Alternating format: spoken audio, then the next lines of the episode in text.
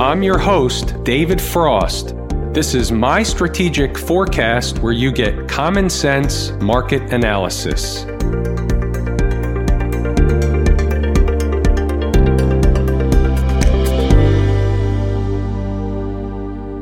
Is Wednesday, February 19, 2020. We're looking at a daily chart of the SPY or Spider, which is the proxy for the S&P 500. What do we have on the docket today? What we have is a bull market that's in an uptrend. There's nothing wrong with this chart, nothing wrong with the tape. The band plays on. No change, continues higher, making new highs the S&P does and we have no choice but to reiterate that the trend is your friend until it's over. Yesterday we said that the S&P was basically simply eating time off the clock. We talked about it being extended from home base, but they don't care. They continue higher either way. From a longer term perspective, we need to get an understanding of just where they're headed.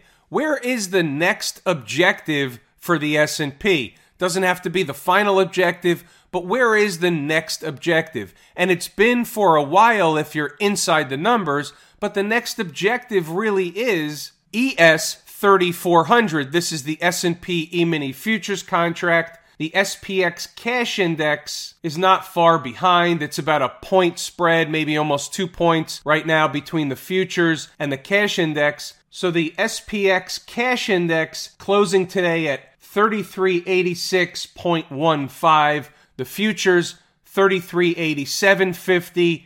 We're getting close to or a stone's throw away from 3400, which is a big fat round number. The question is, is that where they stop? The answer is we don't know. They're getting close. They've been here before. They've been beating on this price for a while. So the longer they trade underneath, slightly below the big fat round number of 3400, the more likely it is that when they get there, they're not going to just stop there, turn around, and go back in the other direction. But the idea is the longer they hover below 3,400, if you will, the higher they're likely to go once they get there. What I'm really talking about is the fact that we're basically going sideways, eating time off the clock up in this zone. This whole time, we're not that far from 3,400. In point terms, when you get to the bottom down here, yeah, it feels like and looks like and is somewhat far from 3400, but at the end of the day, each of these candles is one day worth of activity. Therefore, the market can get a lot of activity done in one day. If the market wants to go up to 3400, it'll just do it, get it done, either keep going or turn around and go back in the other direction. When you're this close, 10, 15, 20 points is no big deal. Let's go back to something that we discussed a while ago. And if you've been around here for a while, you'll remember the discussion. It was SPY 342. At this point, we don't know where the stopping point is or will be in the S&P 500. What our next objective is, basically watch what happens when they do get to 3400. And by the way, if you want to match up the numbers, the 342 number comes out to about ES 34, 22, 23, 24, in that neighborhood. At this point, the market's in no man's land. It can go as high as she wants. The market can stay extended for much longer than people ever realize that it can. It can also sell off and go a lot lower than people always believe that it can at the time. There's not a lot else we can say about the S&P 500 from the daily chart perspective or long-term perspective. Let's see if we can drill down on some charts and learn a few things. We can always learn stuff no matter what the market does. There are always daily or intraday takeaways, something we can put in our back pocket and use for later. Let's talk about the hourly chart for a moment. Let's talk about what happened over the last couple of days, and then let's talk about what happened today. Over the last couple of trading sessions, the market was having trouble getting through a specific area. It kept beating on it and it kept getting rejected. What happened today was the market decided, you know what? It's too hard during the day to trade through that spot. So what we're going to do is we're just going to gap right over it and that becomes support. Now, we haven't even gone back to retest that price, but that is a breakout area. So, for example, you can see where in the last hour of the day the market began coming down a little bit. If that continued into tomorrow, for example, what is it doing? It's basically coming back to check in at the last most recent breakout area. That's it, nothing more, nothing less. Now, if you wake up in the morning and Thursday morning they've gapped back below that same area, that's different. That's trouble for the Bulls. That's a different setup. That's something that'll be inside the numbers without a doubt. Right now, we have what we have, and the scenario was and is the fact that the market couldn't get through a specific area, so it just decided to get up and go. Speaking of inside the numbers, was there anything special this morning inside the numbers? The market's gapping up. We know that it's gapping up into no man's land. There's not a lot you can do with that unless something crazy happens, unless they have a failure, unless the market presents a trading opportunity back to us, back to the traders. When it doesn't do that, and it just gaps up and goes sideways, there's nothing you can do with the market. So, from that perspective, the intraday commentary, for the most part, was boring for Inside the Numbers members. It just was what it was. We have to take what the market gives us. We can't invent a different market than the one that's trading on the tape. In the spirit of having an open door or open book policy, I'll really quickly run through inside the numbers, the commentary, Here's the pre market commentary. It scrolls up. Here's stocks on the move. We did have two stocks hit their price objectives for stocks on the move today. One jumped the target by two pennies, A L L Y. We'll talk about that in a moment. It's another teachable moment or an educational opportunity. The second was BHC, another educational opportunity. So while the market's quiet, meaning the S&P, we can certainly look around the horn and learn things from different charts. That's the intention. That's what we're going to do as the video goes on. Scrolling up, we can see what happened inside the numbers as the morning went on. You can pause the video and read at your leisure. Like I said, there really wasn't a lot going on. It was rather quiet. Whatever is going on, I'm citing the commentary. But as the market quiets down and they go into float mode, chop shop formation, there's nothing to do. The market was sideways all day long. It is what it is. But we'll take a detour and we will take a look at a couple of these stocks on the move. Yesterday we ate a shit burger, or I ate a shit burger along with a few other traders. Today we had another day where the market just didn't hand us anything juicy whatsoever. I want to go over this in detail. There's definitely lessons learned. We had traders that took this trade, we had traders that passed on this trade. I'm going to go over in detail and explain why. When you're a member of Inside the Numbers, you need to understand this stuff. This is how trades are and are not managed. So BHC looks like it sliced through everything like a hot knife through butter. However, couple of things of note. The stop was never hit.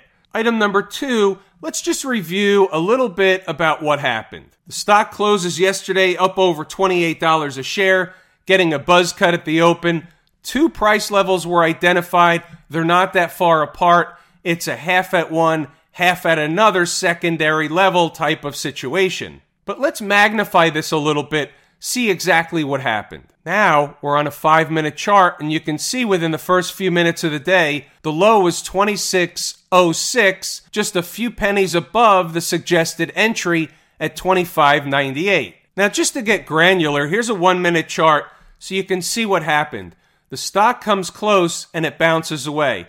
Now, it didn't bounce away $2, it bounced away about 50 cents. But on a $25 stock, a 2% bounce in a minute or in a flash, right in front of the price that we wanted, takes the trade off the table. It's the reaction we're looking for for that quick morning scalp trade. Now, that's aside from the fact that many of these will go up a whole lot more than that. Some will go back and forth in this general zone for a while, then take off later. But when you have that quick reaction, it takes that first price level off the deck. Now, to an extent, we're back on a five minute chart. It worked anyway. It did go up a little bit, but it did fall back down. and pick up on the second price level. But what happened? It did the same thing. It came up short, making a low in this candle of 25.72, just a few pennies above the second price level. And then what happened? It goes up again.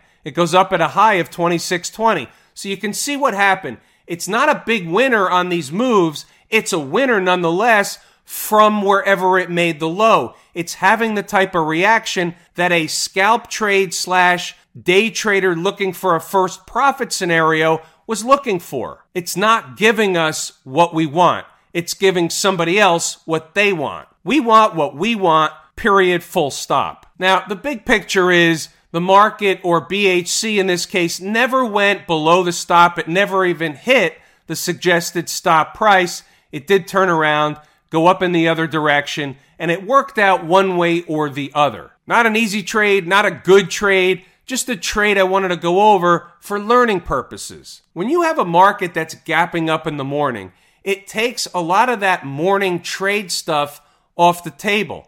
There wasn't a lot of stocks on the move this morning that qualified for what we're looking for. There was a list, but it wasn't a juicy list. It wasn't a list of stuff that was moving like a bat out of hell at the open. We just had a mundane list. That's what the market handed us. The market handed a quiet day for stocks on the move, mainly as a result of the gap up at the open. Here's another lesson learned Ally Financial, A L L Y, stock closed up over $32 yesterday, getting a buzz cut at the open. But what happened? This is the pre market activity included. The red, like dark red, is different from the bright red. The bright red is the pre market morning activity, and you can see what happened another screw job right into the opening bell. We've seen this a few days in a row.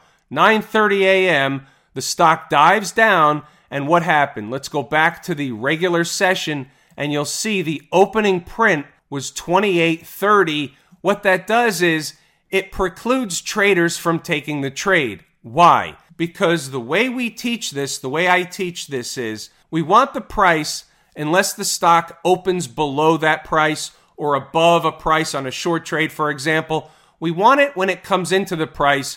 When we have a market or a stock and it opens below the price, we look to the next price. It takes that price off the table. Those are the rules. Now, sometimes the rules don't work out in our favor. Sometimes they run down, open it up a couple of pennies right below the level, and rip it right up at the open. That's what happened today. Now, the rip up at the open wasn't a rip up for two or three or four dollars. It was a rip up for 50 cents, but in a matter of seconds. We'll take that if we can get it. But all in all, that's really not the only or type of trade we're looking for. We're not looking for a trade that has a chop shop formation down at the number all day long. So this really wasn't the ideal trade anyway after the fact. At the end of the day, it was a no trade because of where it opened, but it wasn't more than a 50 cent bounce, and we would have been looking for more than that anyway.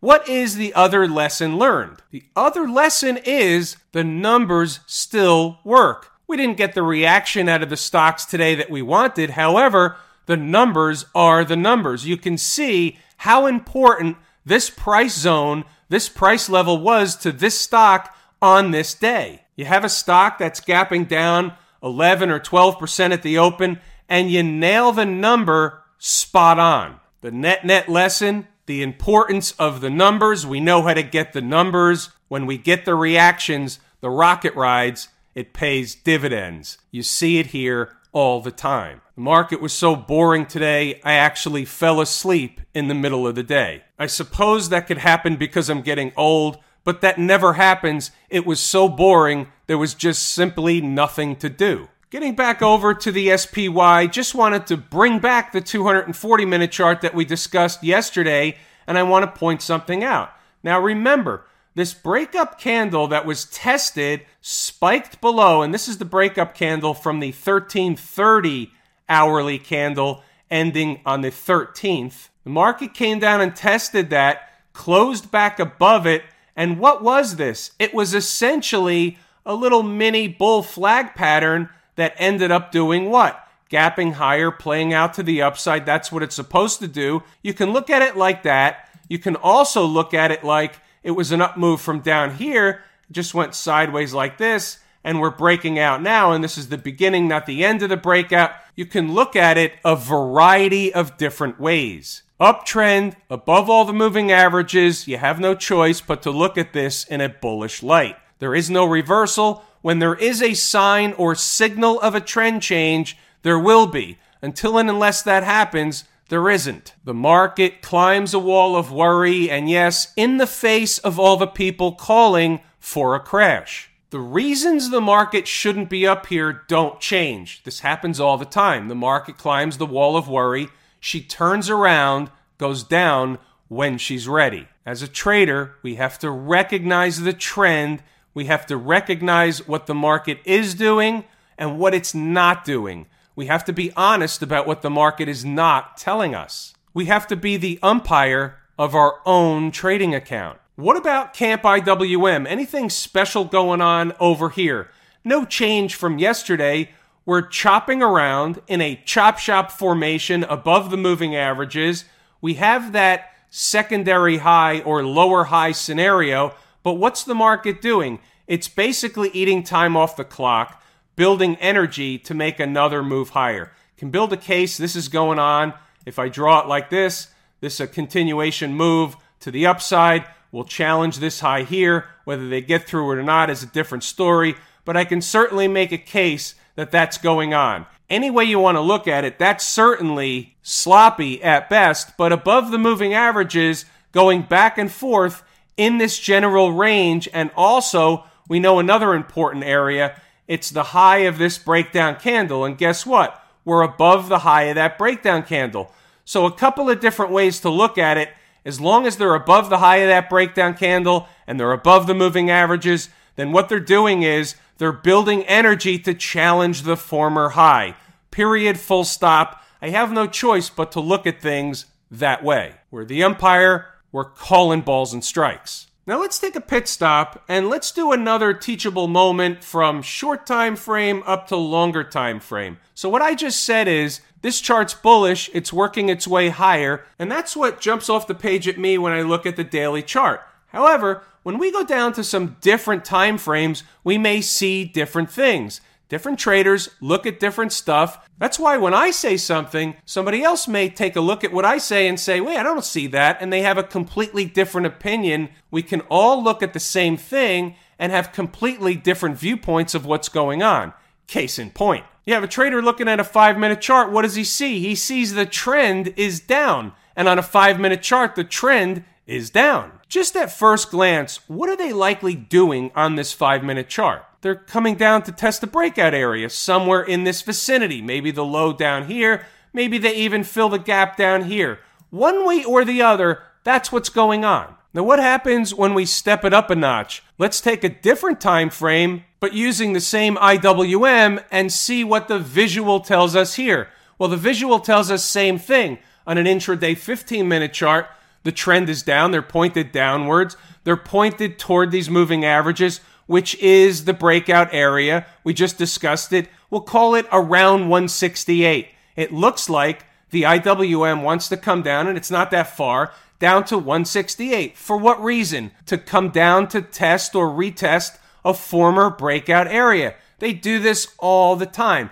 Can you even see that on the daily chart? No, absolutely not. Half hour or 30 minute chart. Same breakout area. It's obvious. The 168 is obvious. You have two moving averages down there. Under normal garden variety market conditions, you would expect there to be support at those moving averages at that breakup area. The market gapped up to that spot and it kept going. It's likely and it's common normal garden variety behavior to come back and check in at a spot they just gapped up to and went. So they're just retesting a former breakout area. I know I sound like a broken record, but that's the way it sinks in. We're validating that by the fact that there are some moving averages down there and there should be support. We're eyeballing it. We're pre planning for tomorrow, for example. We're just reading the tape. That's it. Nothing more, nothing less. We're using logic and common sense, not indicators from Joe's Indicator Shop for $49.95. And if you buy one around a holiday weekend, you get two free. Hourly chart 20 period moving average comes in at the same spot, around 168. It's slightly below. Different charts, different prices, same general area, same concept. You see how this works. If we found the IWM, again, barring the fact that they can gap below it tomorrow, but if we found it trading into that area, would we expect there to be support in and around 168, 167.75, maybe even slightly lower? Absolutely. What happens if they go lower? What's below that? There's a gap down there and another moving average. So they can come down to 167.50, fill the gap. They're at another moving average. It's in an area where there's a lot of support. Why do I say that? Because if you take the larger range, here's the range that we're in. Today's high, these lows here. That's the middle of the range. Is there anything wrong with just playing chop shop in this range? Is that all they're doing? Is that all they would be doing at the time? Yeah, it's a matter of perspective. What chart are you looking at? What are your expectations? What's the big picture? One more time 120 minute chart, 20 period moving average around 168. Can they come down a little bit, hit around 168, maybe a little lower? Would that damage the uptrend on this chart? Not really. The market goes up, the market goes down, it ebbs and flows. What would damage anything on this chart would be filling the gap, staying down below that gap, and trading lower. Until and unless anything like that happens, anything at and above this gap is normal garden variety market behavior. And there's your mini course entitled Let's Keep It Simple. What's going on down at the transportation department? Above all the moving averages, again, we have that lower or secondary high scenario, but above the moving averages, they seem to be going back and forth, eating time off the clock, building energy to make another move higher. Now we have an interesting breakdown candle here, so this one's easy. We'll simply use the high, which is just above 11,000.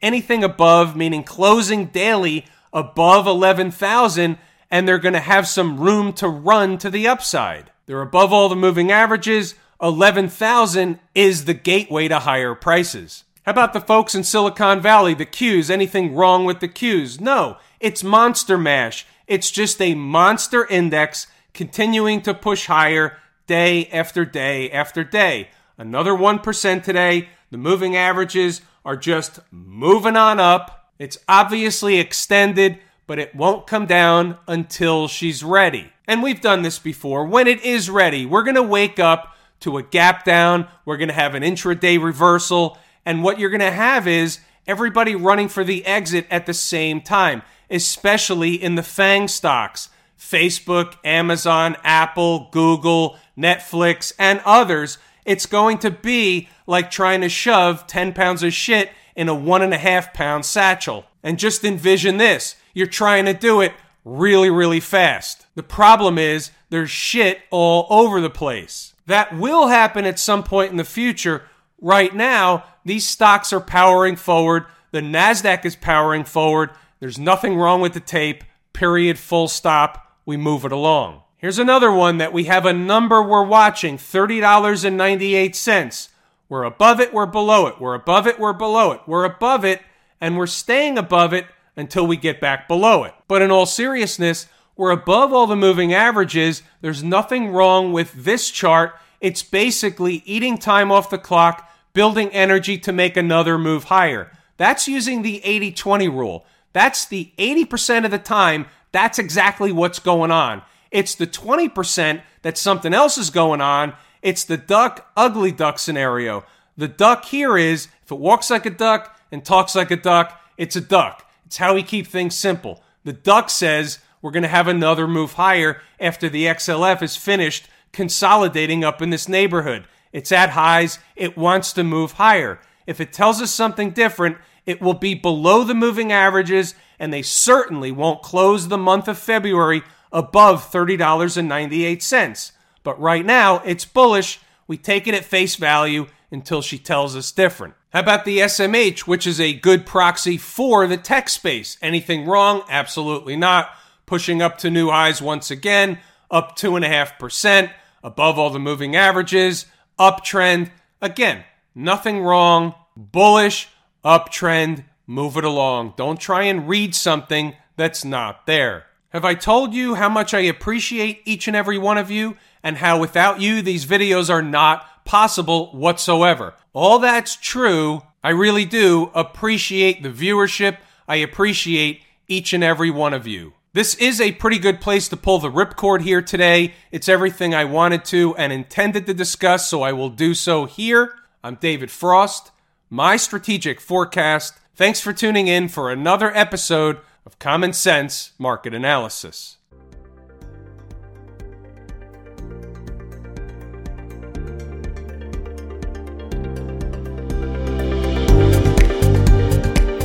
My Strategic Forecast is hosted by David Frost. Subscribe, rate, and review on your favorite podcast app, and please visit mystrategicforecast.com for more information. My Strategic Forecast is common sense market analysis.